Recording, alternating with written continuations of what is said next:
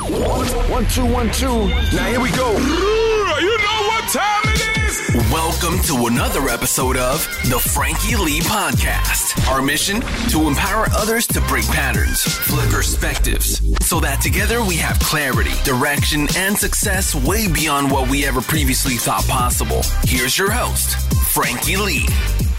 Welcome back to the Frankie Lee podcast. Today we have another legend, and I'm, and I'm so glad I've got him because he is one of these men that's massively into the Bitcoin space, like myself too. So I'm lit up about this. We've got Fred Schebesta, who set up Finder.com, yeah, and .com.au as well, and scaled that to a billion dollar valuation. And he's doing bits in the industry. It's a comparison site. He's lit it up on all levels, and I'm just I'm just hyped to have you here, mate. Welcome to the podcast. Thanks very much, Frankie, and um, loving your Bitcoin stacks. Much, much, much love, mate. Honestly, I, I, I don't know how much you got stacked, but you got a lot more stacked than me. I'm way behind, bro, way behind. But I think I think before we before we go into like the the crypto stuff and all the other stuff that you're doing, I think a lot of people would want to know more about your backstory. I mean, I'm reading your book. I, I, told you I'm up to page 85. I've not completed the whole thing. I only got it on. I only got it delivered on Thursday.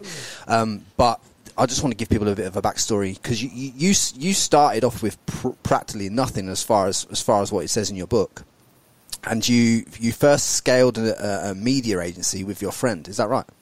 That's right. Yeah, yeah. We started. I started building websites in my college room um, just for fun, and then um, started selling them to people, so building their website. Then started helping them market their website and you know that was quite a journey, that's for sure. Um, not an easy business at all by any stretch ser- of the imagination. It's a service business. brutal, brutal, brutal. Not not something you want to. Is, yeah. is that is that what is that what kind of made you want to sell it and exit that then? Just because of the fact it was a service business and you know how much more difficult they are to scale and, and, and how many more headaches you get with it than if you get with like a comparison site or a products based business? Yeah, I think I just wasn't very good at it either. you know, there are people who run service businesses and run them really well. Yeah, yeah, yeah. But yeah. I'm just not good at it. Yeah. Um, and so it, it, it's pro- it was probably better that you know someone else ran it, and you know someone did go on to run that, and it still runs today. That's the that's the strange part. Yeah, and a lot of the team still is still there, um, but it's yeah, it wasn't for me. I was not that. Just I wasn't very good at it. Yeah, no, no, and and I suppose as well, uh, that the one thing that we can identify from that is you gotta you gotta lean into what you what, what actually lights you up. You know what I mean? Like you, you clearly identified the service the service game wasn't your game, so you there's no point leaning into something that's not your game, is it? Like that's that's that's the kind of that's the kind of one there. I mean, what Definitely. what so when you when you exited that business, obviously, even though you said on this, you just said that you weren't very good at it. Like, let's just let's just clarify you exited for how much, considering you weren't very good at it? It was about one and a half mil. Yeah, which is which is which is which is not a bad kind of exit for, for a business that you were, were passionate about at the end sure. of the day. What did you go and do when once you exited that business? What was it that kind of put you on the path to finding, obviously finding the finder type of model and, and kind of mm. everything that that led to that? You know. Well, you know, at the time, we, we were obviously marketing a lot of people's websites, and I, I was, you know, really passionate and interested in affiliate marketing. I thought it was a fascinating space. Um, and we, Frank and I used to, at my, my the other co-founder of Finder, we used to, um, you know, we used to experiment. This is with the freestyle days, just in building little businesses on the side. So we registered domain names, we put up little websites, um, and and experiment. And and you know, we had a poker site, we had a sports betting site, we had a uh, obviously a credit card finder was one of them. We had a Sudoku yeah. site, Mother's Day presents. You know, we built you know 39 different businesses. Like went and counted them up. Um, that basically failed, and then you know, the 40th one was Finder. 40th one. If that if that doesn't show you that per, that the persistence doesn't pay off, then I don't know if anything will. To be honest, like what how was it that Finder stuck out then? Was it just because that one made more money at the time, or was it was there a certain certain there were certain other components to that that stuck out for you? Uh, you know, I like finance. I think it's a great space. I think it's interesting. I, I like it personally, and Frank likes it as well. So I think that's part of it. And then I think the other part of it was that um, you know a lot of people, um, you know, it wasn't that cluttered so there wasn't that many people doing doing it, um, which was nice. Um, and the other thing is, we took an approach where you know it's an extremely um, content led approach, and that was something which naturally sort of came to us. And obviously, we've expanded past that and created like you know, you know, a brand and all sorts of things since then. But that was the beginning for us, and for us, that was a, a space we really understood. And so naturally, everything we just did made more traffic and made more money. It, w- it wasn't like we were inventing anything. We were just doing what we'd mastered in our agency, and we were doing it for ourselves, and that just created this. You know, it, it was just a naturalness of growth. It naturally grew by itself. And I feel when you're in that flow and just everything, if you just work more, you'll make more money.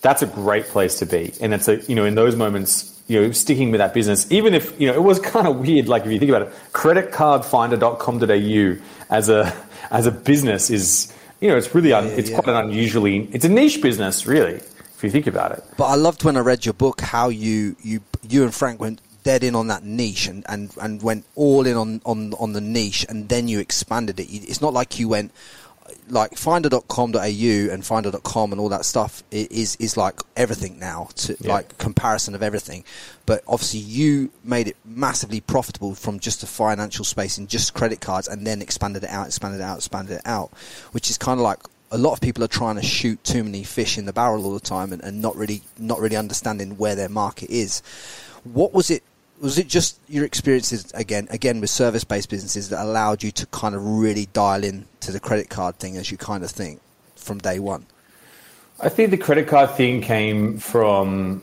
you know, I just analyzed the internet and found out what are the most profitable, one, well, some of the most profitable niches on the internet and the hardest keywords to rank for.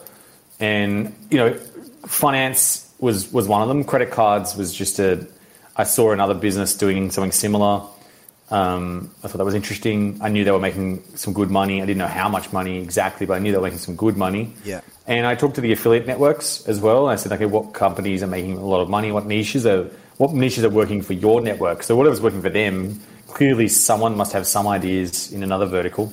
And there were other businesses that like a lot of shopping stuff that never quite understood how to crack that one. And I don't think, yeah, it just you know we have a we have a shopping section on Finder today, but in the beginning it just wasn't it didn't come as naturally to us.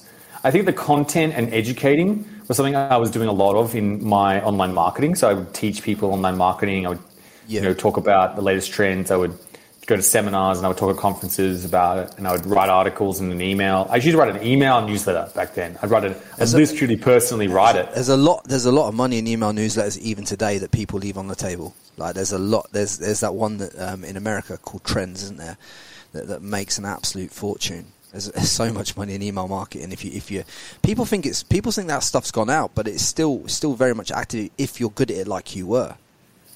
Yeah, you know, I think that that was just, um, you know, you find a vertical and you find something you can write about and you write strongly about it, and, and not everyone was that interested in my email, but some people were, and I think that was really nice. I think it was a good channel for me to build that thought leadership, and, and I think so. The idea but of thought leadership and educating came from that internet marketing days, and then we just went and started teaching people about credit cards because I think you know Frank and I grew up you know, and we had this we had this house that we rented together for two and a half years. Yeah, yeah, And, you I know, it was pretty hustly. uh, we ran it like an Airbnb before there was Airbnb, before there were hashtags, before there were smartphones, and um, that's how we, we we survived. We got our rent down that way. how, how many people did you have in the house back in the day So we had we had we had five rooms. We took two of them, and then we had twenty one people through the house. Twenty one in two and a half years. that that that that shows you the dedication you have to obviously making that making I love the fact that you've taken something which is a cost and you've cash flowed it to make it a revenue source like so so you live, at least live for free because you obviously you weren't paying to live there with that many people running through the house. Uh, We had we just had to had to survive. yeah. But did you did you just work out of home then when you were setting up Finder? Just I, I believe it's from the No, we had a we had an office, and like so, obviously we, we made that work, and then we just lived very frugally in our our, our house, um, which was wild times. Um, yeah, Did you find many many like regulations that you had to get over in the early days in regards to like selling financial products like in the way that you were selling them so not really like we don't actually sell the product. You know, someone at the bank provides Yeah. it. Yeah, yeah, yeah. Um, in the beginning, and so we did have a credit license that we had to get, and we went and got that. Um, we leaned into that. Um, anytime there is regulation, we just lean into it really, and just Yeah. Get get get what it is. Just just kind of find a way to make things happen and make things work. Yeah, I, I just see those as opportunities because some people just didn't do that, and then they just stopped operating. Yeah, because obviously they're, know- they're forced to by the ACCC, I think. Yeah, and you've also got to you know work on the compliance, and you've got to do a little. There's a lot of work in compliance. Compliance is intense. Yeah, Um, you know all the training of this crew, and you know you obviously yeah, there's a lot to it. But I think that's I think a lot of people don't realize that yeah, the Finder does have a lot of licenses to do what it does. Yeah, and there's there's a few parts in your book where where I kind of felt like your life kind of pivoted. One of those points was when you said that you were trying to be someone else because you were trying to you were trying to operate in suits and, and, and dress a certain way and be a certain person because you thought that's how the world wanted you to turn up. But you said that there was a day when it kind of all it all dawned on you and changed that you know the whole Yeah. the whole perspective changed for you. Hundred percent. Walk, walk me through walk me through that process because I think there's a lot of people out there, especially listening to this podcast, that they, they listen to it because they want more out of life. They want to do more in business. They want to do more in their mindset. They want to. They're obviously listening to this because they want to grow. That's that's that's the fundamental reason they listen to what to what to what I do and who I speak to. So to understand how you how you identified that within yourself and how you and how you uh, took it on board and accepted it and then and then owned it would be would be great. You know, I think um, at its core, uh, I can also be quite a lazy person to some extent. You know, I want an easier route. It's a natural human trait, by the way, that humans want things easy. They don't want pain. They avoid pain and they go towards pleasure. Yeah, yeah, yeah. And I just find it. I just found it much easier to be me than to be someone else. Yeah. Yeah. So stop. So stop bothering trying to be a, a, a, a sort of an image or a person of someone else. It's a lot of work. You know, I have to like figure things out. Whereas if I just said, well, "What do I want? What do I like to be?" and just be that, then it's actually it's lazier actually. Yeah, Um, yeah, yeah. It, but it does require an internal change in judgment, right, of yourself and what other people think, and that work I did, and I think I, I sort of did even more um, in sort of 2000 and I'd say 14, maybe 2015 on for the last six years. I've worked with an emotional coach. Yeah, who yeah, really helped that. me, you know, That's remove my self judgments, and you know, I'm not good enough. I'm not worthy. You know, I get it wrong. You know, all sorts of really intense self judgments, right? Yep, yep. which you carry around as baggage as well. Yeah, Um, yeah, yeah, yeah. And I'm like, you know, trying to tend towards getting real lazy in life, and I prefer to not carry that baggage around, um, and just let out the natural you even more. You know, I- I think what you get with me now these days is just me. You get it's much easier just to be you, just let it all out. Um, and, ju- and and if you come with that vulnerability and that innocence, people accept that. You can say some pretty outrageous things. People go, "Oh well, he's just he just." Just they, can, they can justify. it. They go, "Oh, well, he's just being him. It's okay," you know. Yeah, and, yeah, yeah, yeah, yeah, yeah. Um, so I loved that, and I was like, you know, uh, that was sort of a byproduct, but but you know, I think going back, I remember when I after we sold the first business, I sort of realized that the route I'd taken in my life was not the traditional route, but it seemed to have ended me up in a pretty good place. And when I realized that, I was like, wow, I should keep backing myself. I've actually got some good ideas. I'm actually pretty good at this game. I've actually, you know, and so then I just stopped trying to be other people and just started to just unpack and unravel those things about myself that I, um, I, I am, and I and I, I just leveraged that further. I went deeper and deeper and stopped stopped a lot of things, and I started a lot of things um, in myself. I think I think it's good that that's you you can have that self identification with yourself and on, obviously accept yourself as who you are. But there's I think there's a lot of people that are having that internal conversation that haven't written down on paper who they actually are and who they actually want to turn up to the world as, rather than you know they t- they turn up as a version that everyone else thinks that they want to see. Yeah. And it's it's kind of it's kind of in society, especially with everything that's going on in the world right now. I, I think it's more prevalent than ever. That's why I just wanted you to touch upon it because it's such a such a powerful thing. another pivotal point that I noticed when I read the book is the fact that you you were really struggling in, in, Australia, as far as I understand, at the time when you set up finder.com.au and you were doing really well and you had everything rolling and rolling. And you kind of went to your partner and said that you know you just needed to get away and kind of need wanted to go to America. And I think you were just I think from what I understand, I mean I'm paraphrasing here, but maybe you're trying to escape yourself and your own reality, maybe in certain points, or just give me a, give, give, so because I, this that that moment there was a, a, real pivotal pivotal point in your life that kind of I think kind of allowed you to identify what you were meant to be doing in in the business as well. Mm. So can you give me a bit of an insight into into like how that all came about? In the beginning of every company, I always set out to systematically remove myself from it. Yeah, yeah, yeah I like that. Um, that's my personal goal with every business.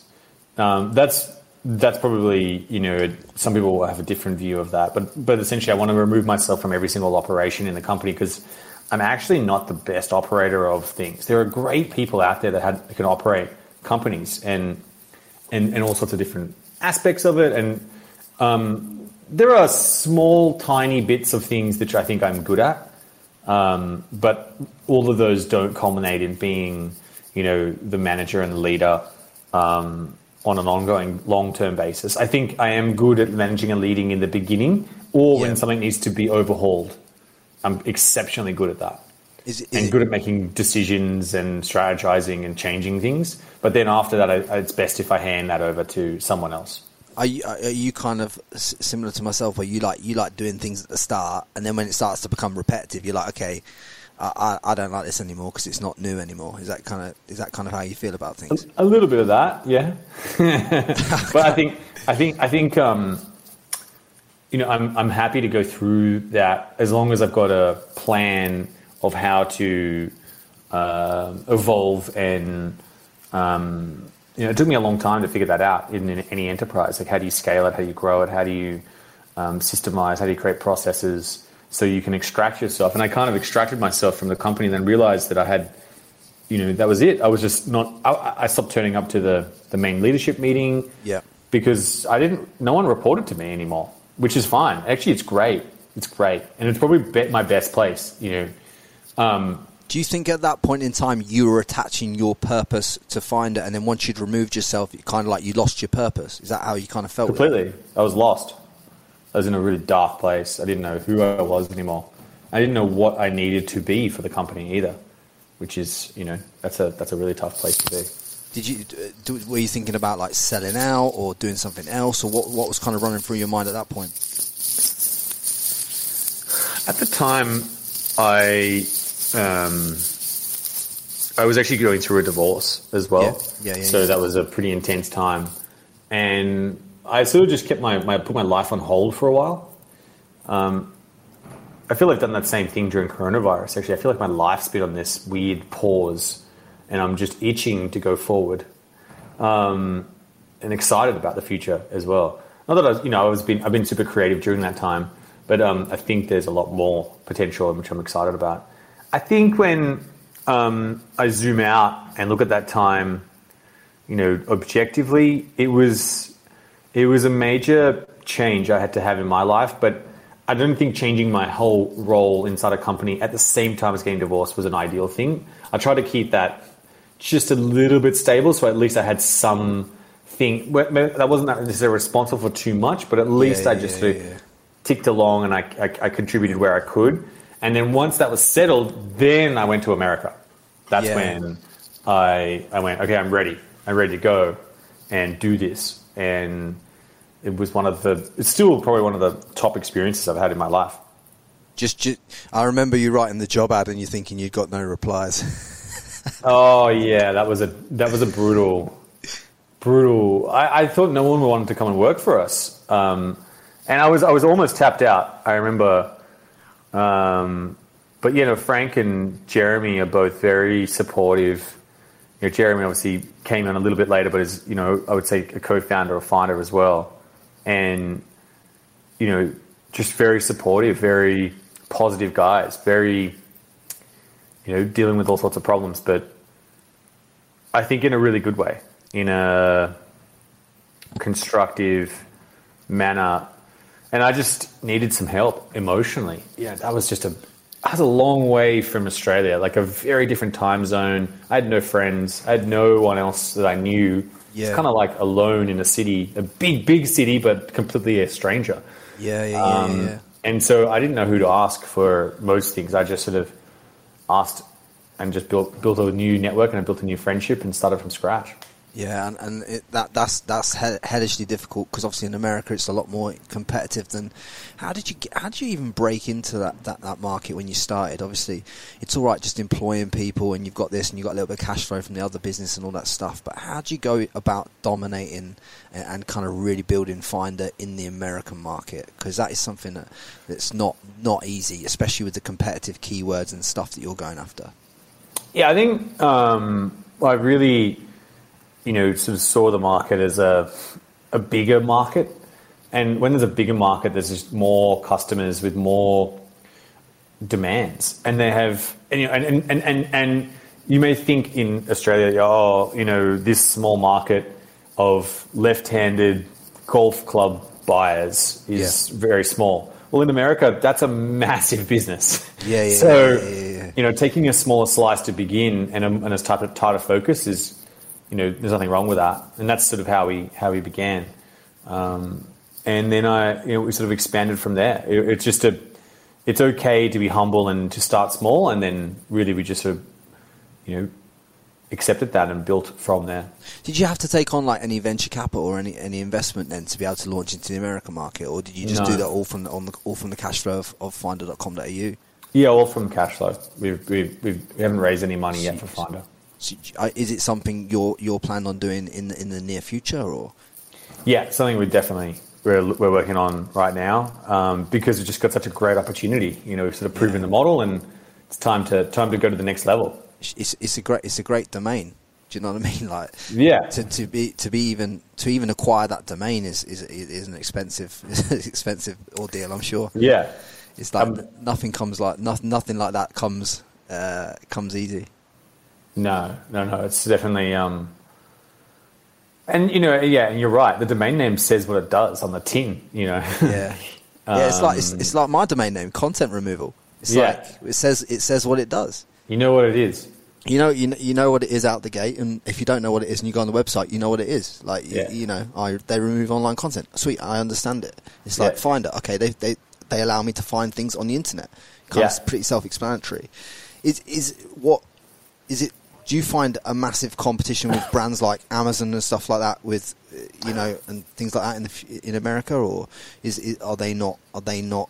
Even though I know they're a product website, but d- d- because of their reviews and the nature of how they're getting people to use their platform now, do you do you find that people want to compare on there, or, or do they come to Finder to compare? Yeah, so there, there are other big competitors in the US and the UK and you know around the world, but um, the big tech players aren't really in the space as much. Um, Amazon has backed a big one in India. Yeah, yeah, Uh, Actually, Amazon works with us because they want more traffic from us. that's, that's that's a good that's a good play. Yeah, so it's it's it's sort of you know we work together in that sense. Um, you know, I think it's just Google tried once to do comparison, but it closed that down because it's just not their core business. If if if you if you were going to advise then some someone on this podcast who's listening to this who's a young entrepreneur just wants to get started, obviously you said like ecom wasn't really your space, but uh, do you think affiliate marketing then is not? I'm not saying affiliate marketing in terms of like going and trying to compete with Finder Finder.com because that, that's not going to happen anytime soon. But in terms of like affiliate marketing in general, is that is that a good place for a lot of people to learn the direct response marketing, the kind of stuff that you were doing back in the early days, the vir- the viral stuff, the growth hacking, all that kind of stuff, and the affiliate play allows them to kind of pull some revenue that way. Is that is that is that the kind of best business model for them to run with? I think it's a good model. Um, I, I think it's it's a good place to start. It's low cost. The capital's cost is low. Yeah. it, it, you need to find obviously a little corner, and there's plenty of little corners out there to make a nice little business which earns a couple of grand or ten grand a month. Um, plenty exist out there, heaps. yeah. You know, I think the the skills you learn from affiliate marketing are, uh, like you said, traffic generation, uh, conversion rate optimization. I think they're great skills. And building a website, obviously. Um, the one thing, you know, if I was going to start a business today, but Yeah, yeah. I don't know if that's interesting, but I, I, I, I- would um, focus on. s- I have some sort of areas. I don't know if that's interesting. Yeah, yeah, go, go, go for it, go for it. I, I, I'm, I'm interested personally, so everyone else will be interested. Trust me. Well, you know, I would focus on the uh, play to earn crypto space. I think play to earn is going to be absolutely massive. Fuck, you're getting me excited. Um, Mate, I fucking love this.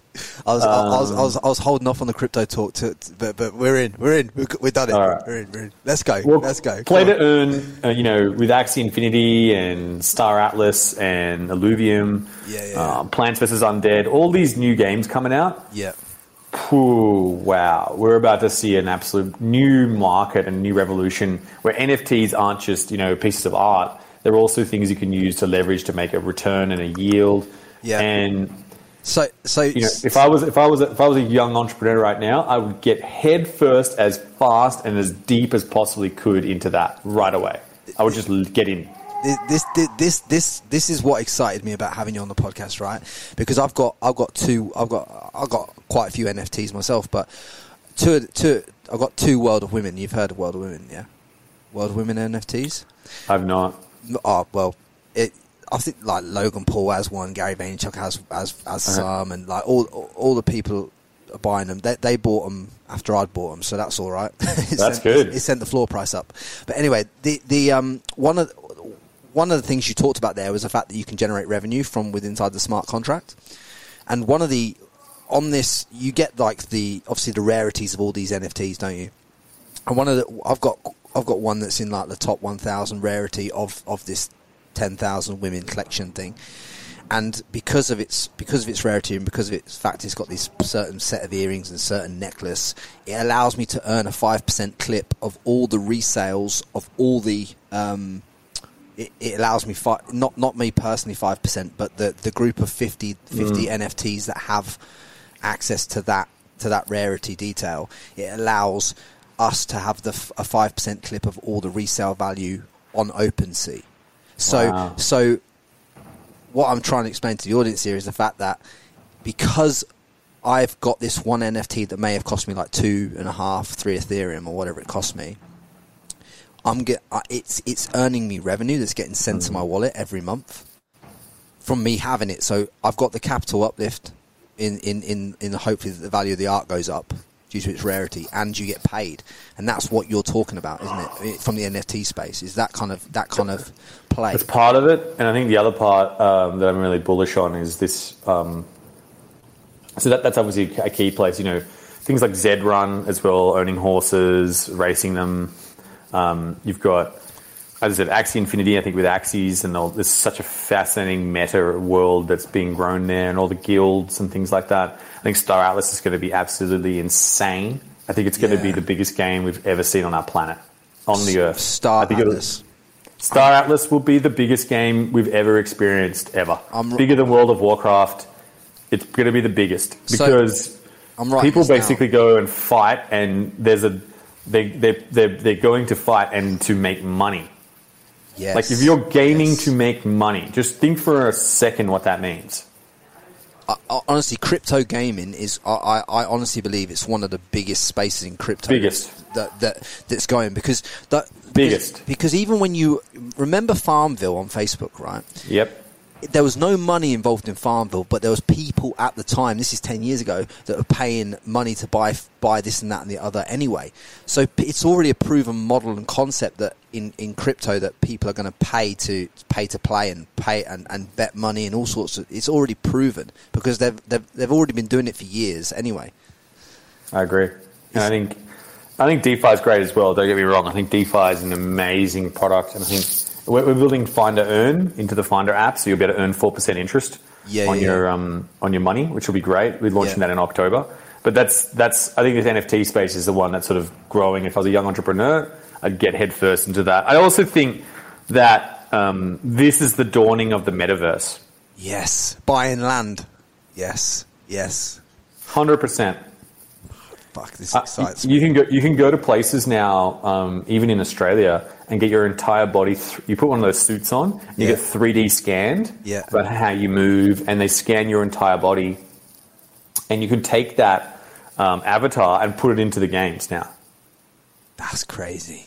That's So, like, you go into the game. So, so, so, right. Let's just reel it back so that people can understand. Because me, me, me and you, me and you have gone in way deep, way too way deep, way too quick. It's like a Tinder date that was. Right, just br- bringing it back. Right, let's just break it down for the audience how you got into crypt- the crypto space because obviously you'd made all this money from Finder. You need a. I I presume you probably needed a place to park cash that where it wasn't losing value in, in fiat money. Is that is that kind of how you found crypto, or I think it's part of it. You know, I think, um, but more so, I was fascinated by you know this confluence of finance, marketing, and technology, and those are three things which I love. Yeah, yeah, yeah. And then now you're adding gaming, like adding gaming to finance, marketing, and technology. I loved to game. I started I started building websites because I was I loved I knew I learned how networks worked and Yeah. and then I built a I actually built a gay a guild in Age of Empires, um, which is an old game. Any Yeah. gamer out there knows. I, I I actually played Age of Empires when I was a kid. There we You know go. what I mean? Like you know, you used to have to used to upgrade the walls around your around your Yeah. thing, around your town. You started Yeah. off with this wooden shack, and then like their knights Yeah. would roll in and smash your village up. Yeah.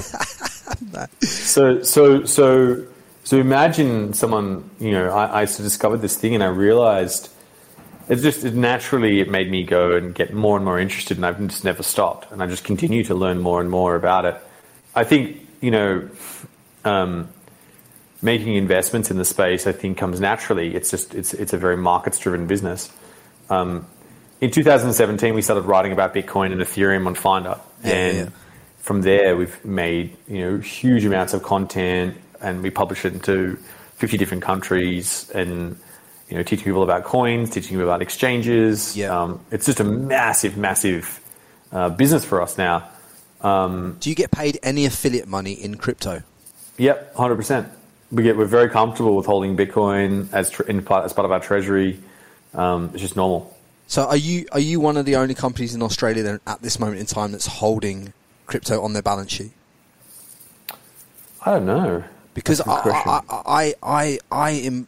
I, I was speaking to Tobi, who, who, who owns, um, who, who just sold out Sweat.com, and I, and I've been, I've been on it him for months and months and months. Like you've got to buy Bitcoin and Ethereum. Not only mm-hmm. put it on the balance sheet of the business, but but but have but have a personal allocation. And he and he just Yep. he said to me the other day, he's just he's just going to allocate 0.05 percent.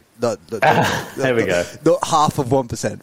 I'm like, mate, it's a start, but once you get involved, you you you you're just going to want to put more and more into it because you you, you can't. Like, I, I I put I put like everything that I have into it because I just it, there's no you can't store cash in the bank. It's just pointless. You just you're just getting absolutely annihilated. But like, And I think I think that's important, right? So for everyone to understand that, like uh, we're in a low yield environment where banks don't pay any interest to you anymore. Yeah. and your money is essentially getting inflated away. You know, like I, I reject um, what the RBA says about inflation. It's not two percent; it's like fifteen percent. and the rest. Yeah. like how much does you think you look around you and think of don't think of the things that they measure. Think of the things that you purchase on a regular basis. How much have they just gone up in value, in price over the last even 12 months? Like you know, the most simple one is how much do we comfortably pay for a latte right now? Like Yeah, yeah, five yeah, bucks? You pay five dollars. Five dollars. Just think for a second. I've, I've, Like, se- I've what seen, happened there? I've seen loaves of bread in Woolworths. That some loaves of bread going for eight dollars fifty for a loaf of bread. Yeah. Now, if if you're looking at a, a loaf of bread for eight dollars fifty, and you're telling me that inflation doesn't exist, inflation is the biggest tax on all your money that you'll ever have in your entire life. Like tax is tax tax is an issue that you have to minimise, but inflation is is the killer because you don't even realise you're getting inf- Silent. Because you can have a million dollars sat in the bank, and every day that you have it sat in the bank, it's buying you less and less and less and less and less. So you still have a million dollars, but it doesn't buy you anything. That's right. Hundred It's, percent. it's just, it's just, but but not many people are educated on this. They're they're not. They don't teach this at school. You know, it's only it's only when I have people like yourself come on and and you're like, look, I've got a billion dollar company, and this is the this is the truth. Like so, it's it, it's like if I tell them now, you're telling them it's like you got you got it, you got to look into it. You got to look. At, there's too many people saving money. Saving money is pointless. Well, it's good to save money, then, but then to, the key is then to invest the money. Yeah, yes. Inve- you must invest and and then make money from your money to stave off the inflation inflation wolves. Um, the, the, key thing I think, which uh, here's a word I think your audience will enjoy. If to if, if they weren't and googled the word seigniorage, seigniorage is a French word actually, right? Um, and it is the essentially this it's it's the deflating of any particular currency. Right. Um, and it's been happening since like for thousands of years. Yeah. Like not just like you know this is not a recent occurrence. This is like the Romans used to have a gold coin, right? And the gold coin had um, it was made of gold. And at the end of the Roman Empire, that gold coin only actually had two percent gold. Yes. The rest was like lead. And and also the original gold coins that the Romans minted every time someone would have the gold coins, they'd clip little bits off the side of the gold coins, snip them, snip snip the sides off, and then and then and then on sell them. And, and then by the time they've been in, in been in the ether for for quite a while, you know, there, there's there's you, the person who's got these coins has got less gold than than the other person. And the other person's just melted down all the gold that they've clipped off over the years. And so and so essentially, if you want to exit the financial system that we live in most like we think we think is normal. There is another alternative. There's a new financial system that's brewing, and it has been it's very strong. In fact, if you look at the most recent change of Bitcoin, right? So we were yeah. trading at sixty four thousand dollars. It dropped down to twenty eight thousand. We no one got a payout because it dropped. No government had to go and put their hands in their pocket, which means the people are actually putting their hands in the pocket because the because the government is made up of the people. Yeah. And no one had to go and bail out the crypto people it just carried on. Just carried on, yeah, yeah. Whereas that didn't happen in 2008. There was many, many, many, many, many, many billions of dollars that were handed out to reboot the financial system. It's it's even like um, the you know I, I was reading an article about the amount of money that, that companies that didn't need bailing out during this COVID crisis, and they've took all this money and they don't have to pay it back, which is which is fine. And I understand it from the business's point of view. I mean, you can't. Some of them didn't know, but some of them had, have had their best time ever, and they've not. They're not even going to have to give this money back, but they've just had all this money come into their into their business, which they can then obviously to spend to outgrow their outgrow their you know their their, their everyone else in the space. So it's like the, the issue isn't the, the companies getting the money. The issue for me is the government is printing that money, which deflates your money. That's my yep. issue with it, not the fact that the companies have had the money. Like it's just, it's just, and it's happening every single day. Like that printer's just rolling out notes, rolling. I think, notes. I think right now um, the RBA just put a statement out. They're printing four billion dollars. I think it's a week right now. Four billion in Australia. Mm-hmm. That's ridiculous, isn't it? When you think about when you think about the site. There's 26 million people here, and they're printing four billion a week. Mm-hmm. GDP size of Australia is 1.4 trillion. It doesn't. So it doesn't. It doesn't even bear thinking about where we're headed to, does it? You have to. You have to have something's going to happen. you know that's for sure. You can't keep going. It doesn't. Doesn't work. What do What do you foresee happening in your from from what you're looking at? Well, I think they will move to um, a place essentially where um, cash is almost um, uh, printed by the government, and it's when you pay your taxes, they literally just take the money and burn it. Yep. It's just a reduction of inflation. That's all it is. It's not. They're not even using it because they're just printing so much money. They've just gotten to a place where they have to just continuously print money. Yeah. Um, and it's just it's just a balancing act of inflation essentially to keep it under control and they will never let the asset prices go down because um, they'll just keep pumping up the stock market so that everyone just keeps putting more money basically out of the system. They take, it, they take the money out of the system and pump it into investments, which keeps everyone making more money, and so the system carries on. But eventually, yeah, they'll get to a place where it's it's going to be very very unusual what what what what the government does with with currency. Although that that seems farcical, but it's not the other thing that's going to happen is they'll print a new currency, so they'll call it two money 2.0, and they'll Yeah. start the machine again I- and and I- reboot it. I believe that machine starts again when they move into the digital dollars. I believe that's Yeah. when the machine starts again. So, so if you study the history of currencies, none of them, none of them last beyond. eh, I think it's like hundred years or hundred and something years before before they before they because before they've inflated them so much that they have to fail. Like it's just it's just when you study currencies, that's just a fact. So what I personally believe was the fact that we're we're we're near that point now, or getting real close to it within like ten years, and I think that that's why when the digital dollar reset comes in, um, I think that's when that's when the numbers will be adjusted, and then we'll all think that it's just gone from one to the other. But really, there's been a lot lost in the in the in the in the movement of that from from from physical currency that you can see to digital dollars. That's where they'll lose it, hundred percent. That's the only Yep. place they can. That's the only place they can lose it. There's definitely going to be something. Something's going to go down. That's for sure. Something's got to go. we got, down. we're going we're going towards something, and I think you know cryptocurrency is an exit of that system. It's a store of value. Yeah. it's a place you can store your money. So, so in in regards to um, like your personal thing, are you just all in on Bitcoin, or do you have Ethereum, or what's what's kind of which what, what how have you stacked it out in terms of like your long term hold? You know, I always am buying Bitcoin all the time. I, I've started to relook at Ethereum since its recent changes about becoming deflationary. I find it quite interesting. Yeah. Um, I'm very fascinated by Solana and also Terra Luna. I'm very bullish on Terra Luna. I think Terra Luna, um, the reasons for it is that so so Luna um, backs up the UST stablecoin, which is an algorithmic coin. Yeah. Now, what I think is going to happen is I think regulation in America and in Europe is going to crack down hard on stablecoin stablecoins that are centralized. Yeah, yeah, yeah. And so algorithmic um, stablecoins will become more of a, a, a sought after um, thing. And Luna backs that up. So I think the pri- and basically the more UST that's bought, the more Luna gets gets burnt, and so the price of it just goes up. Um, and I think you know the guys behind it in, in Luna and Terra's case are just incredible. They're they make it so simple to operate and run, and they have, you know, they've got synthetic stocks on there. They've just, it's a, it's a beautiful um, ecosystem. I feel like almost Terra could be the Apple of crypto. They make it that simple and easy to use. Um, I think the um, that's why I'm bullish. There's 63 billion dollars of USDT.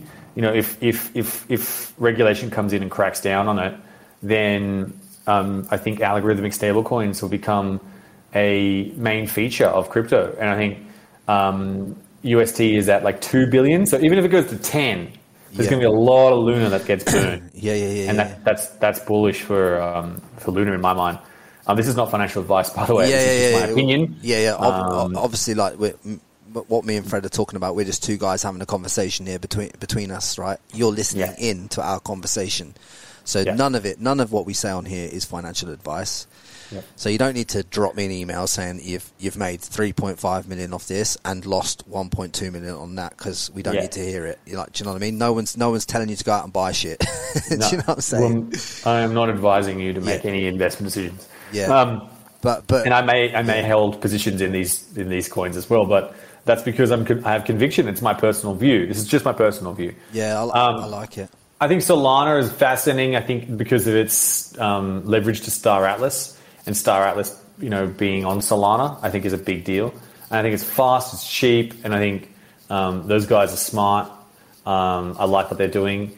I think that Luna will be, or Terra will be the stablecoin provider of Solana, but which I think Yeah. is a really key feature. They've got a good partnership there. Those two things working together, I think, are a powerhouse. Yeah. Um, I think there are all sorts of other things going on, but these are just, it's almost too hard to be across everything. I just love DeFi and stablecoins and those kind of things in that ecosystem. And so I'm, I'm bullish on, the, on, that on those two. Do, do you look into like yield farming and, and stuff like that where it's all moving around all the time and you can't you kind of clip in yields off, off that kind of stuff is there any hundred percent. I love I love yield farming. I think it's I think it's brilliant. I think it, it, it, this is a way you can stave off inflation, right, and not take Yeah. too much risk. You, can- you can just sort of preserve your capital, which is quite nice, um, and it keeps you know keeps keeps the wheels turning.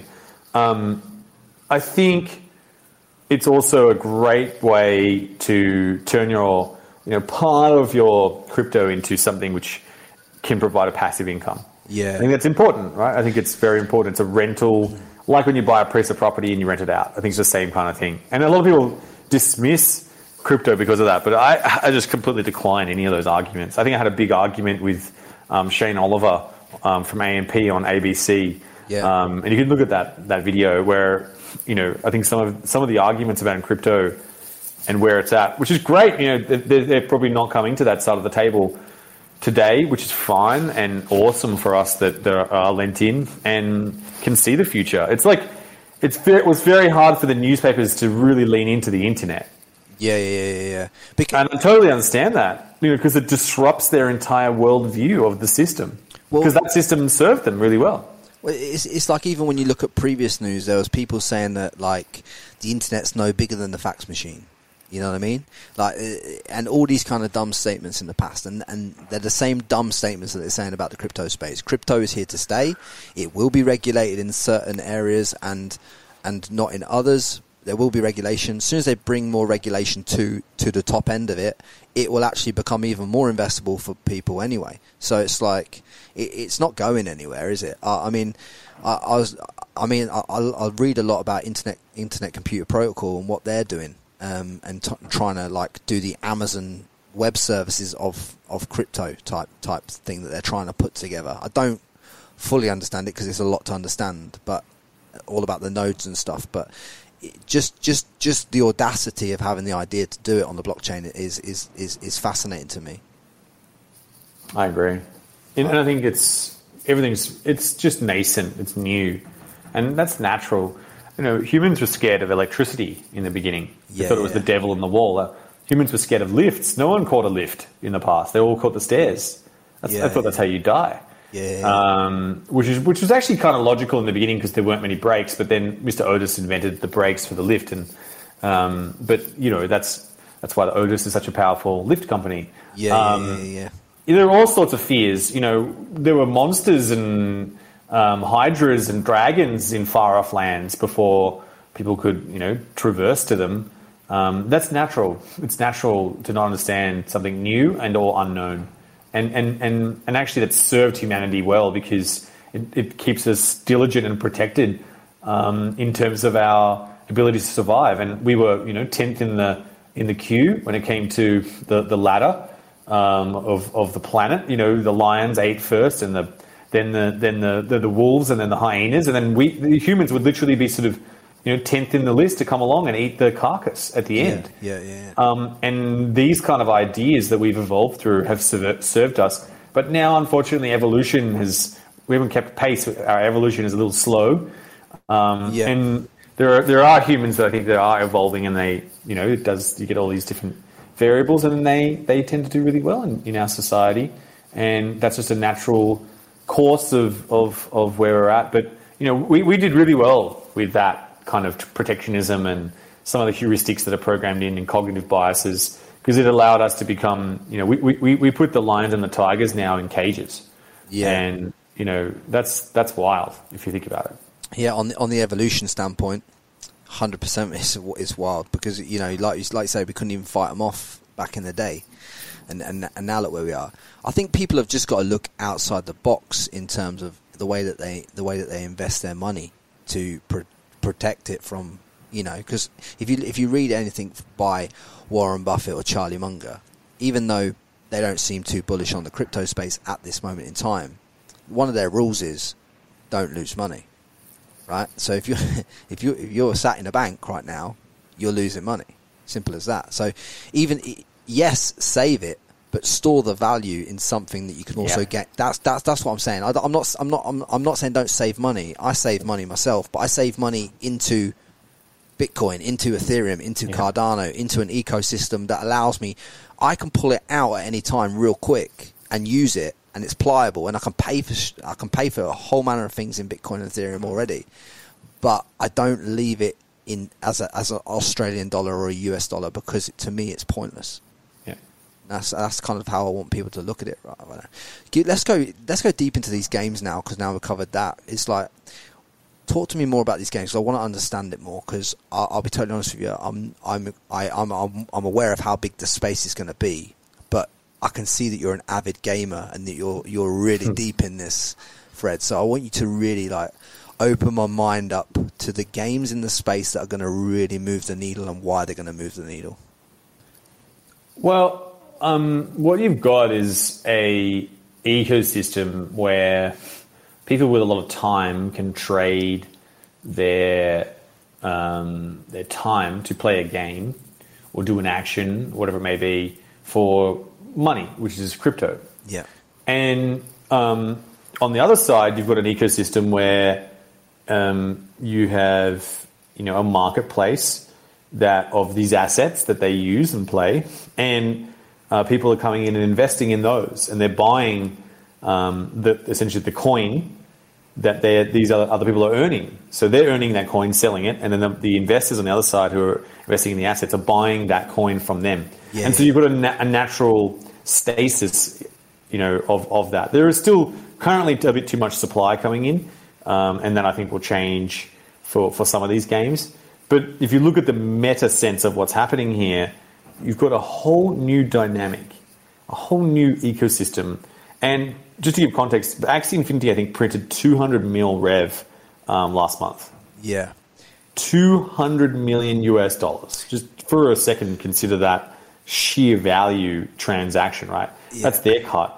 Then yeah. all the other people making money as well throughout that entire experience.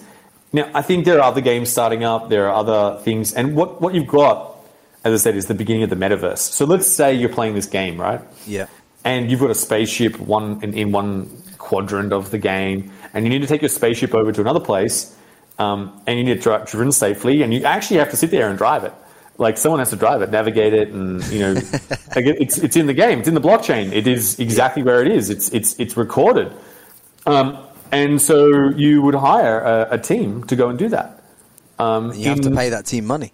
Yeah, and then you got to pay that team money, and what would you pay them in? Well, you pay them in the currency of the game, and so now you've got an economy starting up inside a virtual world, which has a lot of value inside it as well, right? So um, the economics of that and uh, uh, like they need to be obviously more teased out, and there's more to it over time um, because a lot of it is, is a little leakage, you know, right now. Yeah. Although it's it's it's it's being worked on, right?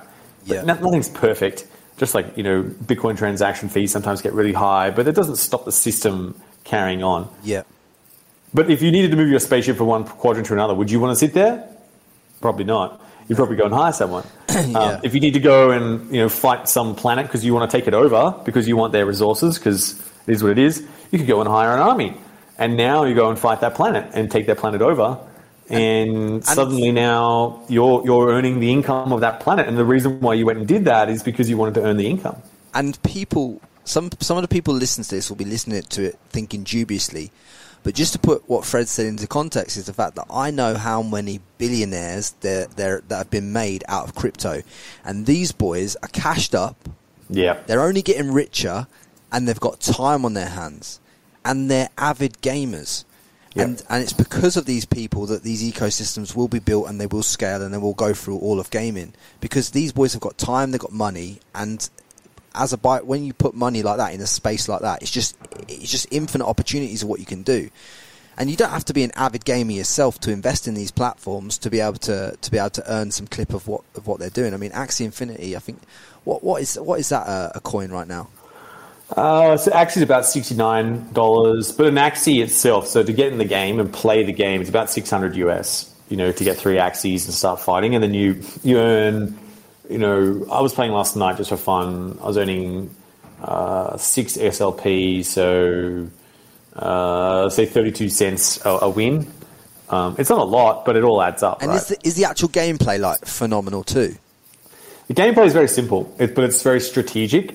Right. Um, and it's it's to get to the top. So if you're in the top of the leaderboard, um, in, in, you know in a particular season, you'll earn. I think the top player gets 225 um, Axie, which is um, let's say roughly 10 grand, 10 12 grand. Um, that's, so there, you know, that's, that's, that's each, yeah, serious money. Like how many hours hours is that? How many hours is that game played over? Just so people so, have context. So I think people play about three hours a day right now. That's sort of what they're they're doing to earn their income. And then as you get higher and higher up the leaderboard, you earn more. So you know, certain people are probably making, I don't know, 300, 400 SLP a day um, for playing a game, but like for, for genuinely Yeah. just playing a game. Like Yeah. that's what's, And you know. here's what I see happening though in this space. I see rich crypto billionaires building teams of these gamers and paying Yeah. them, paying them, paying them uh, fees. Plus, these players getting sponsorships and all this kind of stuff. I'm, I'm just seeing it right. Yep. And and I'm I'm seeing there there there being um, business opportunities in the space of like being the agency that hooks up the gamers with the with being the middleman that, that puts the gamer with the crypto billionaire Yep. Being the advertiser that puts advertising on the billboards next to the fighting arena where the where the where they're fighting, where there's hundreds of millions of people watching this this fight online. Yep. It's like there's, there's so much opportunity. Like, did you? I, I thought of this the other day. Like, digital. How much is digital advertising in the metaverse going to be worth? Oh, do, you, do you know what I mean? I, I'm Yeah. serious, Fred. Like I, that blows my mind. Like Yeah. because and, and people people will be listening to this in their car to work, thinking, "Frankie, you're smoking crack." But like it, it's it's it's I'm I'm serious. Like there's so many business models that fit into this metaverse. Every every every business model that you can think of that lives on the planet can be fitted into the, the metaverse in terms of like sponsorship, affiliate deals, uh, advertising, you know, managements, management rights, IP rights, all this kind of stuff. Like it's just, I'm thinking about these couple of these NFTs that I've got. I may be able to rent them to a gallery in the metaverse to display them at some point in time. 100%. You definitely will.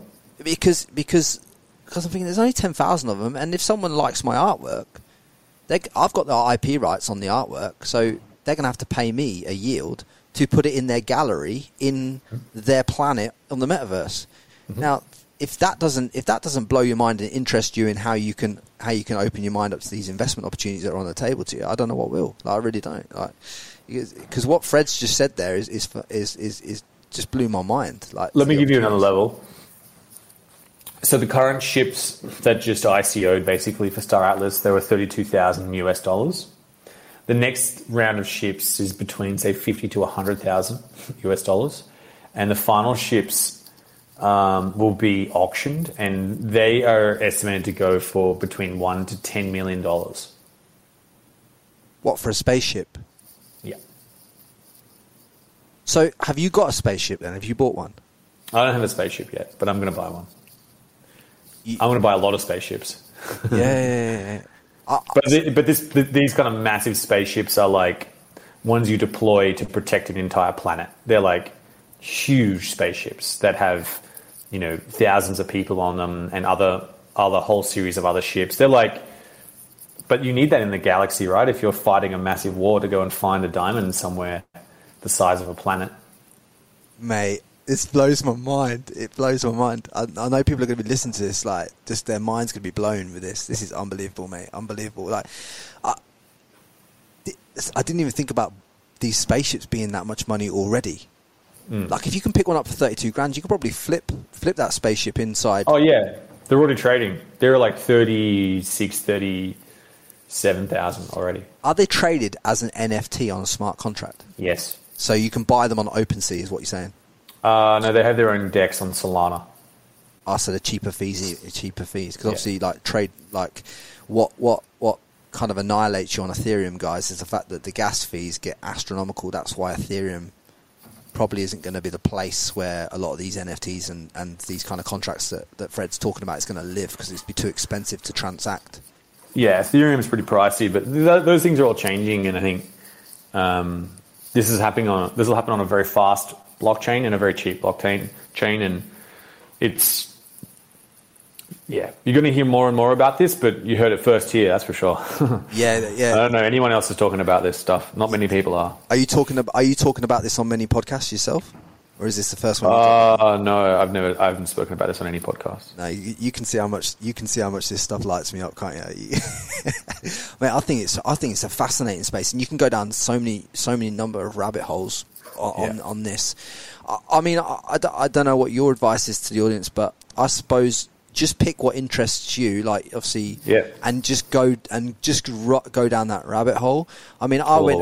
I, I, I went, I'm I'm kind of I, I like Bitcoin, Ethereum, Cardano, and I could go I could go into all these different altcoins, like you say, into into like the the Solanos and all this kind of stuff, but currencies don't light me up as much as you know figuring out art or trying to figure out this gaming space. Even though I don't want to play the games, what I'm interested in is like, can I can I buy a spaceship here for thirty two thousand dollars and flip it here for six hundred thousand dollars? Yeah. that's that. That's what interests me about this whole space, and like you, you Yeah. just you just blow my mind because I didn't realize you could you could you could you could mint these and, and, and get these get these spaceships. What do you what, what just on this? What do you envisage one of those spaceships being worth that's, that that started at thirty two grand in your in your estimation? Well, there's only a limited number. Um, and if you want to have a spaceship, you need a spaceship. So I can't see how, you know, maybe they're gonna, the game will make more. Maybe. I don't think so, but I think it's, I think that's not how NFTs work. Yeah, And I think in the beginning with this game, having a spaceship probably will be an advantage because you'll want to go to planets and you want to go and do things there. and you want to Um, take you the, these crypto billionaires will want to take over other people's planets. And if you've got 100%. if you've got crypto billionaire worth two bill, and then you got one that's worth one bill, but the one that's got one bill has got the biggest spaceship, and he just took over your planet. It's kind of a bit of a flex in the crypto world to be able to go. Well, it's not that. only that's the difference here is it's not even near flex, but it'll print you money, yeah. and then you'll use that money to go and hire more armies. And here's and here's another thing that people are that probably aren't seeing, right? That you- you've probably cottoned onto as well. If you've got a spaceship in this metaverse and there's a limited number of spaceships, that means that when people want to get their army from one planet to another, but they don't have the spaceship, but they have the cash, you can charge fees to put their army on your Correct. spaceship to take them to Correct. another planet that they've never been to. So you could actually make cash from being a taxi in the metaverse. Hundred percent, hundred percent. Like And you'll, the people will write scripts to go and do it as well. It's going to be next level. Like The, the, I can't even. Yeah, You, Yeah. Honestly, Fred, today you've blown my fucking mind already. Honestly, mate.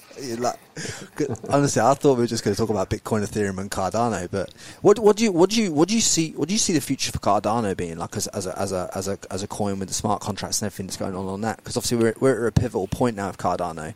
Um, at the time we're recording this podcast, obviously it's just about to um, release its smart contract system. I think that.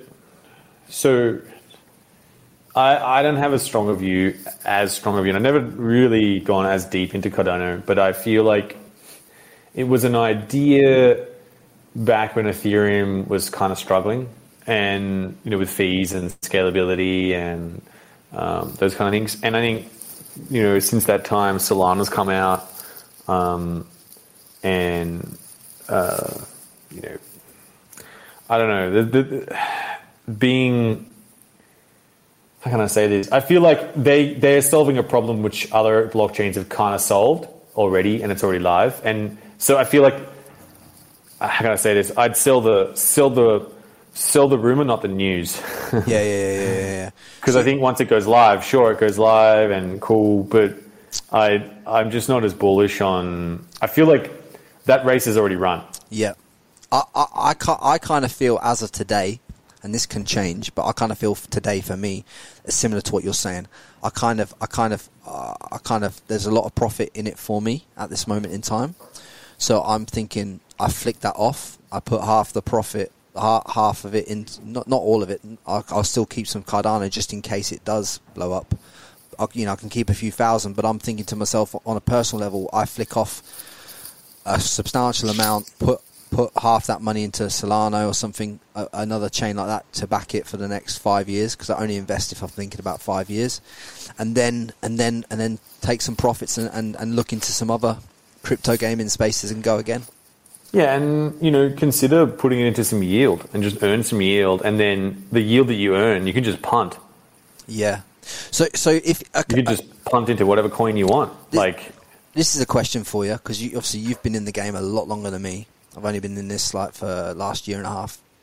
But like, if I with with obviously the Bitcoin and Ethereum and the Cardano, like the from what I started with to what I have now is is is is, is a whole world of difference, right? But should would would is would it be advantageous for someone like myself to like get rid of all that, get it into USDT, and put the U- USDT in, in a yield because you can get like fifteen percent on the yield of the USDT, couldn't you? And you can just spin a lot of cash flow off the USDT, or, or, or what are you saying? Are you saying put the actual coins into into a yield? I think, I think you definitely want to get yield on your coins, but I think there's nothing wrong with taking a bit off the table. If something's run a lot and you've got a really good profit, take some of the profit and bank it. Yeah. And just earn a yield off the back of that. And then you can take that yield that you're earning and go and put into something really risky, even Yeah. more risky. Yeah. Um, because you don't really care as much because you, you basically, you know, you cover your inflation cost, but then you can also punt it on whatever you want. I think there's just a, there is a place for yield, backing up, and and and you know, um, you know, keeping keeping things solid in your portfolio.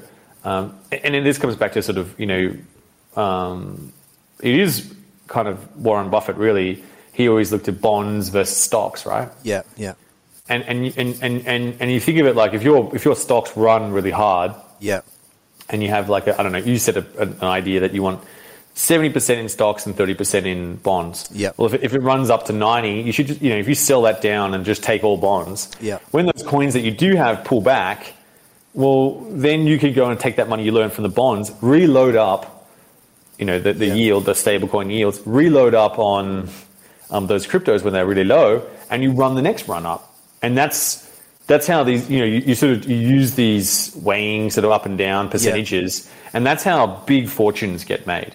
Big Yeah. fortunes. See, see, um, I've I've been through a, I've been through a massive drop now.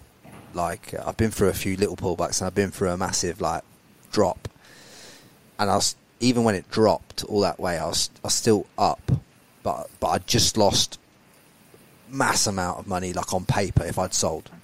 And I thought to myself then, I thought I've just taught myself a big lesson there about taking profits when profits are available to take. Because so many of us that start in this space, on that first one, we have to get our ass kicked before we see it. Yeah.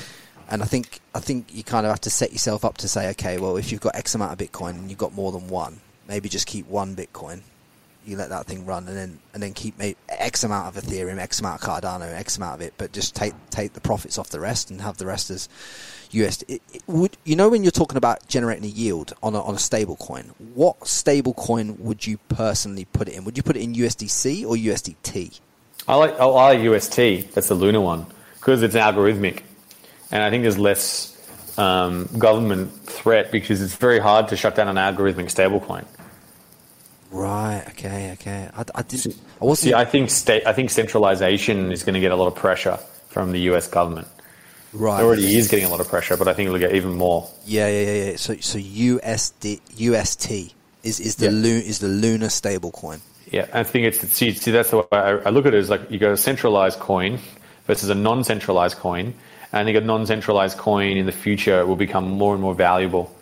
Um, you look at look at Frax for example. I think that they finally sort of stabilized, but UST and the ecosystem they're building around that and Luna is it's well worth a look. Well worth a look to go have a look at Terra and all the things. Columbus Five is the latest update coming out in the next few weeks, Yeah. and it is going to change the game. There, there it is.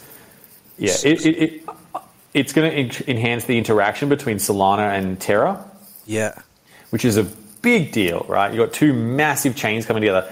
And, and here's, a, here's a bit of alpha for you. Have a look at the Solana website. They've got a Terra page already, Yeah. Yeah. already built on their site. So that- they're already planning to talk to each other. They, they've become, they're, they're, they're friends. Yeah. No. So, are you saying then that the stable coin could go up in value as it's as it's decentralized? Well, I think it'll become more reliable. Like, you know, you're talking about the risk of a Yeah. stablecoin Yeah. unpegging, right? Yeah. I think it'll become more and more reliable because, let's say USDC, for example, gets shut down by the US government for whatever reason. Yeah. They just, they, they don't, they're unhappy about it. They think it's a, too much of a risk to, I don't know, what, something, I don't know. Yeah. Who knows? They can come up with something.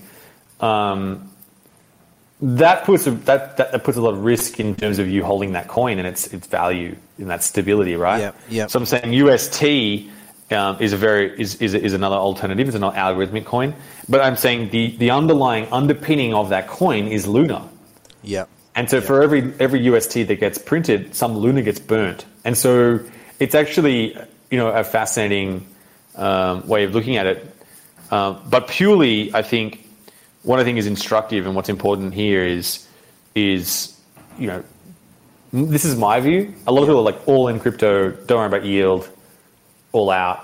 And, and people do really well from that as well. Yeah. That's just not my approach. Yeah. My approach is more of a value over time, yield plus coins, and I just sort of, as things move up, I just sort of stack my my yield, and then when they drop, I I, I, I, I up my, my coins. Yeah, see, I, I've got I've got coins, but I've got them in things like BlockFi. But but but but BlockFi, it used to be really good when it was actually paying four percent on all your Bitcoin. But now, when you read the terms, it's like one point five percent on this amount of Bitcoin, and then mm-hmm. it, or, or or yeah, it's like four percent on on on like zero point zero two of a Bitcoin, and then it's like one one and a half percent of the rest. So I'm getting I'm getting smacked down the road. Plus, I'm in a position where if this company, if this if this thing folds, I've lost my coins, right? So um, so that's why I'm so interested in, in your approach because the, what you're saying is a hell of a lot better than what I'm doing right now. Because you're saying you keep certain amount of coins on your cold storage and this that and the other and do all that, but then you've got you've got yields coming from these stable coins over here, which gives you the income, and and I think learning learning to turn crypto into an income producing asset is the game changer. Yeah. So just just just you explaining that to me has, has just has just gone pff, like okay, I get it now. I get it now. That's what I got. I, that's the way I got to move. I got to take some of these profits off the table, put them into these stable coins that generate revenue on a month by month basis, rather than just what rather than just getting a yield off the actual coins at a smaller clip. Yeah. What kind of what kind of rates can you get on US UST at this moment in time? Oh, you can you know you can get from three percent to two hundred percent. Depends on you know the the venue you're at, the the risk you're willing to take. Um, do you want to leverage up? There's all sorts of places and ways to make serious yield. And do you, I mean there's um I've seen with the rise of platforms like Unimex and stuff like that that uh, there's a lot of um, these platforms now that are coming out where people can people trade on like on the on the blockchain as well like and um, that that's that's a real fascinating space. Another space that that, that fascinated me was putting properties on the blockchain and being able to buy so like your house in Sydney is like it's an eighteen million dollar house. You not not not every not every one of us can afford an eighteen million dollar house. Obviously, we've got to, but but you could put your house on a blockchain, and and and and and sell little pieces of the house. So they could take part in the uplift of the value of the house. They could they could take part. They could buy access to the house for like one week or one day a year, and all that kind of stuff. Is that something you've looked into? Not not for your house specifically, but in terms of like the application of that. Yeah, uh, I haven't, but I know it's possible. It's just not my space. You know, Yeah. I'm, I'm I'm I'm very focused on the DeFi space um, and on the play to earn space. They're my two spaces I'm really deeply in. Uh, uh, yeah, there's just too much to do in There's crypto. ju- yeah, there- there- there's just there's just so much. So, like, are you are you massively into like the Uniswaps of the world? Um, Uh, I don't like Ethereum in terms of with DeFi. I think the fees take up all your yield. So I think it's a great service. I just don't I don't see it as my primary place because I I find the fees really hard to deal with. what's the, what's what's the what's the biggest lookouts on the on the DeFi from your from your? I think I think you know have a look at Binance Chain. I think there's some really nice yields there. Alpaca Finance. I think have a look at Terra. Get involved with it. Yeah. Get some Luna. Get in. Get amongst it. It is an incredible. Once you once you sort of figure it, unpack it. There's some. It's amazing. Have a look at Solana. Um, and some of the venues there, they're paying some good fees right now. There's things like Convex Finance. I think is interesting. Yeah. You know, which is which is a build upon curve. Um, and then, you know, the Matic network does have some good yields as well um, with Polygon. And there's, you know, Polycat Finance is really solid. Um, those guys are legit. Um, you know, that's just the beginning. And then you, you can go, yeah, I'm- I'm- all the I'm- way down the rabbit hole from there. Mate, it, it's it's going to be about it's going to be about three weeks from recording to to to me putting this podcast out because I've got a couple of us backed up. I'm going to watch this six times just to note down everything, man. Like, I'm just gonna go. I'm just gonna. Go, I'm just gonna go in. I'm gonna go in deep, uh, in deep in this because you've just blown my mind. On that note, I want to talk about your book because people. I just I'm just showing it on screen now, guys. Go live. Great book. I've got to page eighty-five. It is real good. It is real good read. I want to I want to talk about this, but um, Fred is actually uh, in this book. He gives away some some a few thousand dollars worth of Bitcoin to certain codes that you find within the book as well. So if if you're new into crypto and you wanna and you wanna potentially spend the fifteen dollars or twenty dollars or whatever the book is, go to Booktober. I'll put a link in. I'll put a link in the bio. Go there, buy the book, read the book, learn some top shit and some ways to structure yourself and, and the ways that you can obviously get open your mind so you can set up a cash flow business and all that stuff. And then you might win some Bitcoin off Fred. He'll transfer you a little bit of Bitcoin. That's your start into crypto. You know. Thank you, Frankie. Yeah, I know.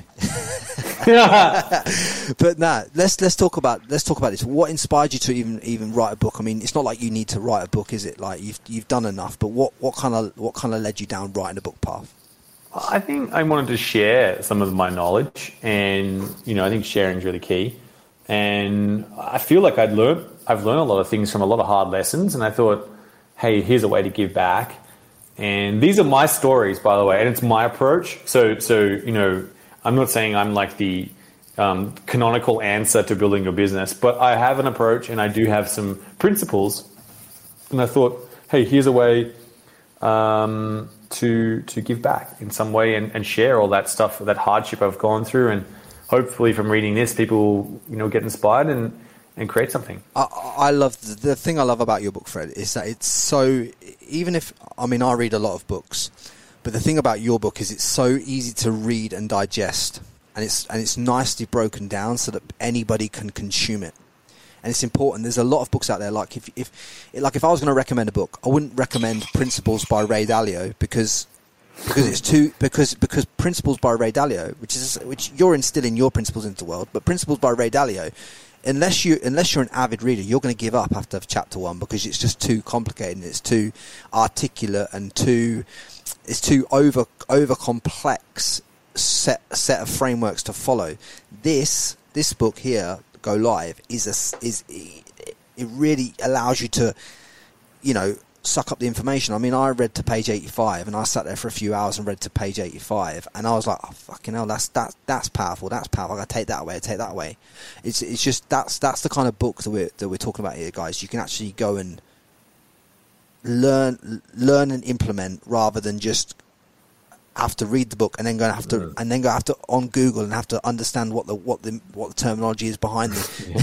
do, you, do, you know what I mean? Like you, yeah. you you have simp- you have you have simplified it simplified it from my point of view, but it is powerful because you've you've you, because the way it's you hard to do that, but I think it's harder. Yeah, hundred percent. You know, it's much easier to go and long form explain, talk about la la la all this stuff. Whereas what I always try and do is say something very succinctly with, a, with the least amount of words yep. and directly so that everyone can understand. And, and you know what, what did Lincoln say? He said, I'm sorry I wrote you such a long letter. If I had more time, I would have written a shorter one.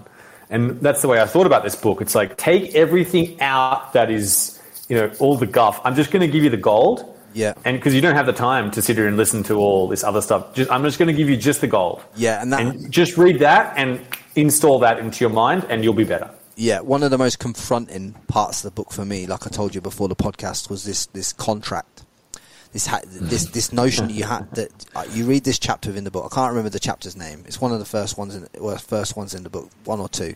You read the chapter and it's talking to you about you know committing to what you're doing, and then it, and then at the end you present them with a contract, and it's like and then then it makes you ask yourself the question from in my mind this is what it came to me it came to me as like am i am am I all in my business, or do I think I'm all in, but really I'm just playing it? And I thought to hmm. myself, do you know what? I need to go harder at this because I'll regret it if I don't. And that's what I learned. And I'm like, fucking hell, I've only read 30 pages. do, you, do, you, know what I mean? And I've only I've only read read thirty pages, and Fred's like he's just slapped me around the face fifty times. Like, do you know what I mean? Uh, uh, uh, and and I think I think I think that's what you what the audience will get out of the book. I mean, you, you, you just so that people have an understanding. I mean, that's my that's my understanding of it. But like, mm. just break break break down how you've broken down the chapters and the structure, and how it takes people from from from where they're at to where they're going. Yeah, I think I think it's a you know a lot of it's around mindset because really going live. That's what the book's you know about. It it takes an unpacking, and there's you know a series of steps I think you can go through in order to um, overcome obstacles and um, deal with mindset and challenges and everything that they're just the 10 things which which are which are like essentially I like ha- hold to be true in my life and if you read those 10 and digest them and then when you come to that same circumstance you remember the story I always try to put a story in there as best I could Yeah. of what happened when I did this so when you come to that moment oh I remember the story of Fred did this and you you remember that moment and you take that action my hope is you know at least eight out of the nine times or eight out of ten times you're going to do you're going to do pretty well because these are principles these are these are things which i saw time and time again after making and taking on and investing my personal money and taking Yep. the mistakes and paying down the errors Yep. and they were investments to me but they that's they were the outcomes that i got and what i noticed when i reflected back these are the things which i, I hold to be true in this world um, and when you're building a business, when you're going live, when you when you need to put something which does not exist to starting to exist and start to grow and build that to go live, Yep. that is what you will learn from this book. Yeah, and, and and I can second you on that because it just simply it just simply makes you want to execute rather than talk about lots of stuff. There's too many people talking about it, and and it's like uh, before this podcast, I did a video on Instagram about this Fred because I, because a lot of people come into my DMs and they ask me about starting a podcast and all this stuff, and I showed them my laptop sat on a s- stack of books rather than a laptop stand, and that's because I'm, I'd rather execute than than worry about the laptop stand. And that's that's that's the kind of analogy I want to give to your book is the fact that mm. you're saying don't worry about the laptop stand, just go live and figure it out along the way. Build the plane on the way down whilst assemble it whilst you're trying to fly it. Do you know what I mean? Because you might not even have a business idea that's valuable to the marketplace, so you don't want to go building all this all this all this crap around it like you think you need logo, website, all this crap when you when you can just go and test it and actually go and find customers. I think, Frankie, if you want to also frame it another way, I think Warren Buffett said this. He said, There's no value in predicting rain, but there is in building an ark. Yeah, I like it. Fuck it out. Eh? you just summarised five minutes of me in in in, in five words. Fuck's sake, Brad, you've just done me. You've done me on my own podcast. You've done me. no, but it's brilliant. No, you're right. You're you're, you're totally right, mate. It's, it's it's it's as simple as that. It's like, you know, it's all it, it's all about. I, I'll tell you another story. Yeah, go on. So I was at a, I was at a party, and um, you know I was talking to this guy and his girlfriend, and his girlfriend was saying, "Oh, that's the finder guy." And the, I said, you know, because I think he was a little bit angry, uh, you know, like that his girlfriend was talking to me, and I was like, you know, hey, chill out, bro. We're just having a chat. And he goes, "Oh, you know what? I came up with this idea." You know, back when I was in London ten years ago, about comparing credit cards, and um, but you know never quite got round to it. I said, yeah, that's interesting, man, because you know I came up with this idea to build computers with these tiny little apples on the back of them, but I just never fucking got around to it. Yeah, yeah, yeah. I know. do you know? Do you know yeah, hundred percent. Every everyone tells Sorry you. Sorry about the uh, swear word there. No, just, no. It was used in the. Hopefully, it was used in the correct moment in time. Hundred percent. Like it, you're right in what you're saying. Everyone everyone says that they've had the idea. It's it's, it's hundreds of people have the idea of having a podcast, having having a successful podcast. Go, Yeah. but you have to go and physically fucking build a successful podcast. Yeah. And it starts, and it's all about the reps, and you got to enjoy the rep. I fucking love this. Do it, having conversations with people like you about stuff that's interesting to both parties that we can both vibe off. That's what lights me up. So I'm Yeah. going to do that. But it's like this is rep 56 or whatever, and I'll Yeah. I'll still enjoy it at rep 172 because that's Yeah. because that's what I'm do- I'm doing it for for, for for for the right reasons as well. Like it's people he, he's he eh, that whole story was predicated on on a dick swinging competition rather than rather than the fundamentals of building a business. You know, you know what Yeah. I'm saying? Like I'm like, I wasn't, I, I, I- you know, I wasn't, I wasn't really. I just think, you know, I think the trivial nature of going live and the work that's required in, you know, you the one who built the ark as opposed to, um, you know, you, you took the risk, you took the chance it maybe didn't rain. yeah, yeah. Um, um, yeah, I, I, it is it is. it's, it's the difference between you having a billion dollar company and me or anyone else that doesn't have a billion dollar company at the moment is the fact that you backed yourself and you, you went through some hard times to do it. I, I, I've read up to the point in the book where you had that massive tax bill. Now, when you break that down, it's like that could have finished you, but it didn't because you because you thought differently and you got round it and you and you approached it and you generated more cash flow and all this stuff. I read the bit in the book where you like COVID hit, you started selling sanitizer on Yeah. Finder because you wanted to find a way of generating revenue. All this kind of stuff's in the book, guys. So go go and read the book. I'm not going to go through it all now, but but it's just like the way the reason why why Fred's had the success that he's had and he's going to have more success even if you go back and listen to the, I want you to go back and listen to this podcast twice because I think what Fred's said about the crypto space is so fucking powerful that you should listen to that twice and write down notes on what he's saying, where the world's going, because that is going to really impact your finances.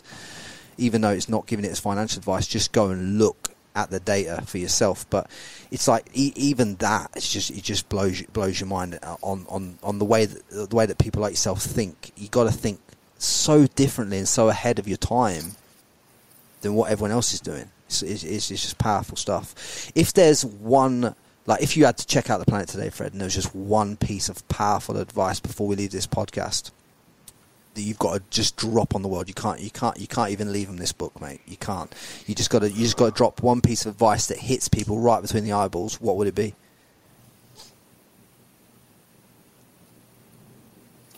I think if you uh, wake up in the morning and you know you think about just as you wake up, like you imagine what it is you're thinking of doing during the day, and if you feel, you know, oh, I just don't really want to do that, and you know tomorrow's probably going to be the same, and then the next day, and the next day, and you do this consistently for, let's call it two, three weeks, make a change. Yeah. Yeah. do something different. Do the thing you actually wanted to do when you when you were to wake up, because you know what, you may as well figure it out over there. You may as well go on a journey, and even if that completely fails, you will have learned something that you can go and take to what you want to do next, where you will wake up and feel amazing.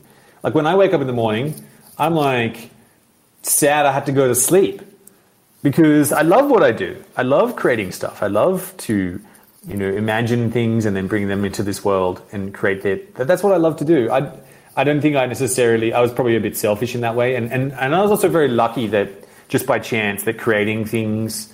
And because I don't think it's it's just something which naturally comes to me. Creating things is valued in this world. Being creative, it's lucky that that's the case. You know, I could have been a great teacher or a great um, nurse, and I, I think those people are underpaid, and I feel like they do the most amazing things for this, and they contribute to humanity in much bigger ways probably than I do. Yeah. Um, but I, but I, you know, I create a lot of value for people, and I think that's valued in this world, and it's just lucky that that's the case. But you can go and try and do something else as well, and I just, I just ask you to it, just put a notification in your calendar, and every month ask yourself, you know, is this ultimately what I want to be doing? And Yeah. if there's enough months, three months happen in a row, you make a change right then and there. You commit, and write yourself a contract as well. Yeah, I love. it's powerful. It's powerful. Because you know I'm a man of my word, and I hope everyone else is as well. Yeah, and and you're saying that you're in the- in the context that you're saying that is you're you're a man of your word to yourself. Correct. You're a man of your word to yourself.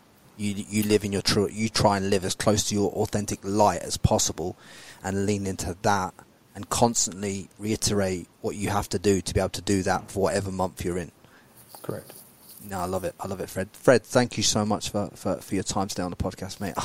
mate, I, I have, I, you, you, mate, honestly, I, I, I am so hyped to talk about crypto like that. Honestly, I, I, I love it, mate. I, it lights me up. I, I- honestly, it just lights me up on a different planet, mate. I, it, because I just see, I see how much opportunity there is for people, myself. Um, I'm gonna start getting more and more crypto people on the podcast now because I kind of, I kind of identified that that, uh, that I, I just I just I just got to have them on. I just got to start bringing on the Michael Saylors and people like that as well, and Yeah. just start just start just start having the pumps on and and all these kind of people too. I think you've just you've just led me to led me to that as well. Drop your Instagram on so people can follow you and anywhere else that you, you want them to follow and your and your website is fredschebesta.com. I'll put I'll, I'll link it all in the I'll link it all in the description, but just drop it for them so they've got it. Yeah, you can just head to fredschebesta.com. That's probably the beginning, and then you can. Uh, it's the same name in Instagram and TikTok. Actually, I've been been Yeah. hitting up some TikTok of recent. Yeah, you, you did a little uh, collab with um, Fonzie.